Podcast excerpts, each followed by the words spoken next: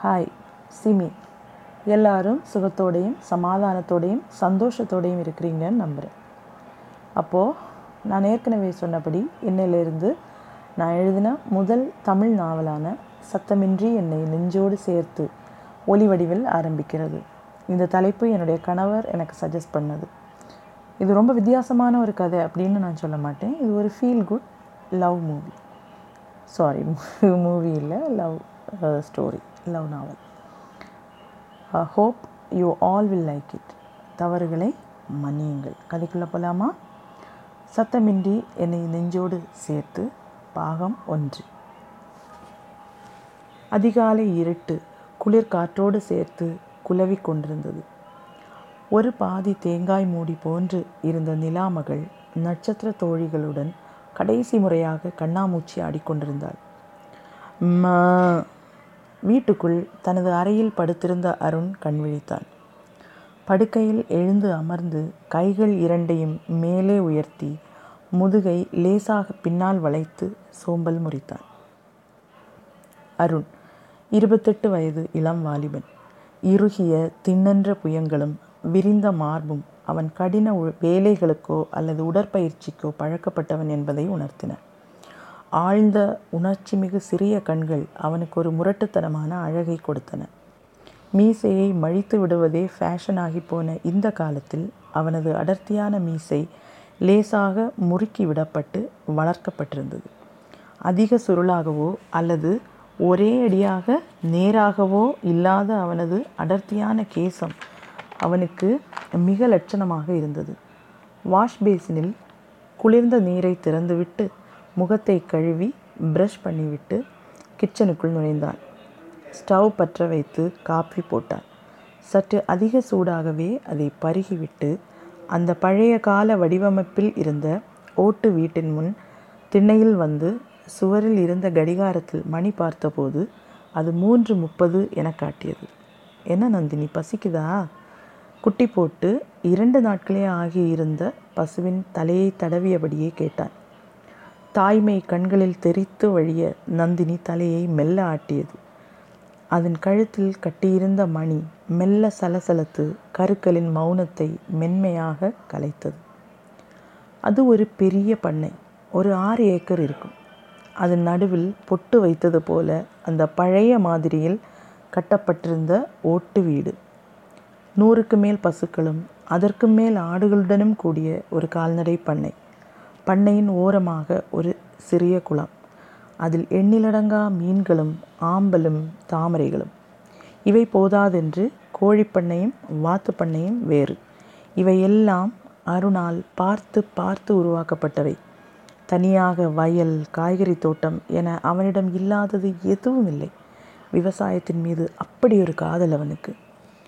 ஸ்ப்ரேயரில் தண்ணீரை பீச்சி அடித்து ஒரு ஓரத்திலிருந்து தொழுவத்தை கழுவி தொடங்கின போது ராமன் வந்தார். அவர்தான் அவது அவனது உதவியாளர். அவன் அப்பா காலத்திலேயே அங்குதான் இருக்கிறார். கிராமத்தில் தான் வீடு. மாமா டைகருக்கு வேக்சின் போடணும். டாக்டரை வர சொல்லியிருக்கேன். கொஞ்சம் பார்த்துக்குங்க. சரிப்பா. ஏன் நீ இங்கே இருக்க மாட்டியா? இல்லை நான் ஒரு விஷயமா டவுனுக்கு போகிறேன் என்றபடி தன் வேலையில் மூழ்கினான். அப்பா காலத்தில் என்கும்போது இப்போ அவர் எங்கே என்னும் கேள்வி உங்களில் சிலருக்கேனும் வரலாம். நீங்கள் நினைத்தது சரிதான். இப்போது அவர் உயிரோடு இல்லை. அவர் மட்டுமல்ல அம்மாவும் கூடத்தான். அருணுக்கு இப்போதிருக்கும் ஒரே இரத்த பந்தம் அவனுடைய தம்பி அஜய் மட்டுமே. அஜய்க்கு ஒரு வயது இருக்கும்போது இருவரின் தாயும் தந்தையும் ஒரு விபத்தில் போய் சேர்ந்துவிட அருண் தான் அஜயின் அம்மா அப்பா அண்ணன் என எல்லாமும். அண்ணன் என்றால் அப்படி ஒரு அன்பு அஜய்க்கு. அதற்காக தம்பிக்காக தன்னுடைய எல்லாவற்றையும் துறந்தான் அருண் என எண்ண வேண்டாம். அந்த இளமை பருவத்திலிருந்தே தம்பிக்கு வேண்டிய எல்லாவற்றையும் கவனித்து கொண்டே தனக்கு தேவையான கல்வியை பெறவும் அருண் தயங்கவில்லை. அதற்கு மறக்கவும் இல்லை. பெற்றோரை இழந்த இரண்டு பிஞ்சு குழந்தைகளை ஏற்றெடுத்தால் தங்களுக்கு எதிர்காலத்தில் பாரமாக மாறிவிடுவார்களோ என்ற பயம் உறவுகளை பிரித்திட அவர்களுக்கு எல்லாமாய் இருந்து அரவணைத்தது ராமனின் குடும்பம்தான். அதிலும் அஜயின் குழந்தை பருவம் முழுவதும் ராமனின் மனைவி கண்ணம்மாதான் அவனுக்கு தாய் செவிலி எல்லாமே. இத்தனை வருடங்கள் கழித்து வாலிப வயதை எட்டின போதும் அருணுக்கும் அஜய்க்கும் கண்ணம்மா அம்மாதான். ராமனின் மகன் விமல் இவர்களுக்கு நண்பன் சகோதரன் என எல்லா உறவுகளும் தான்.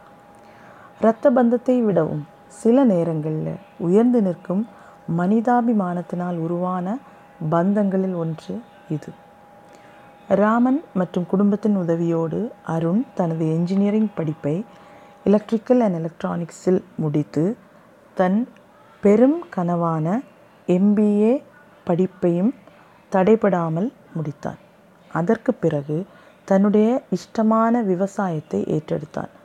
தன் தந்தையின் உழைப்பில் வாங்கப்பட்ட அந்த பூமியில் தன்னுடைய உழைப்பால் ஒரு விவசாய சாம்ராஜ்யத்தையே உருவாக்கினான். படிப்பும் வேலை செய்யும் துறையும் சம்பந்தமே இல்லாமல் இருக்கிறதே என்பவர்களுக்கு ரெண்டுமே எனது ஆசைகள். அதில் என்ன தப்பு என்று சிரித்துக்கொண்டே கூறுவான். அஜயும் இப்போது தனது விருப்பத்துறையான மெக்கானிக்கல் என்ஜினியரிங் ஒரு பிரபல கல்லூரியில் சேர்ந்திருக்கிறான். மாவட்ட அளவில் ப்ளஸ் டூவில் முதலிடம் பெற்றிருந்த போதும் அவன் மெக்கானிக்கல் இன்ஜினியரிங் சேர வேண்டும் என்று விரும்பிய போது அருண் அவனை தடுக்கவில்லை. தனது அன்றாட வேலைகளை முடித்து பணியாட்களுக்கான வேலைகளை சொல்லி ஏற்படுத்திவிட்டு அருண் வீட்டிற்குள் நுழைந்தபோது அவன் அணிந்திருந்த பனியன் வியர்வையில் முழுவதும் நனைந்து அவன் தேகத்தோடு ஒட்டி இருந்தது குளித்து முடித்து அடுக்குலைக்குள் வந்தபோது கண்ணம்மா சுட சுட தோசையும் சட்னியும் தயாராக்கி இருந்தார் அம்மா விமல் என்னைக்கு வரான் தட்டில் இருந்த தோசையை பிட்டு அதை சட்னியில் தேய்த்து வாயில் போட்டபடி கேட்டான். தெரியலப்பா என்றார் அவர். ரெண்டு நாளாக நான் கூப்பிட்டுக்கிட்டே இருக்கேன். லைனில் கிடைக்கவே மாட்டேங்கிறான். உங்களை கூப்பிட்டானா என்னை கூப்பிட சொல்லுங்கம்மா என்று விட்டு இன்னும் பல விஷயங்களை பேசியபடி சாப்பிட்டு முடித்து தான் சாப்பிட்ட தை தட்டையும் கழுவி வைத்துவிட்டு தன் அறைக்கு சென்றான். காலை பதினொன்று மணிக்கெல்லாம் ரெடியாகி வந்த அருண் தன்னுடைய பொலேரோவில் வெளியில் கிளம்பினான். தொடரும்.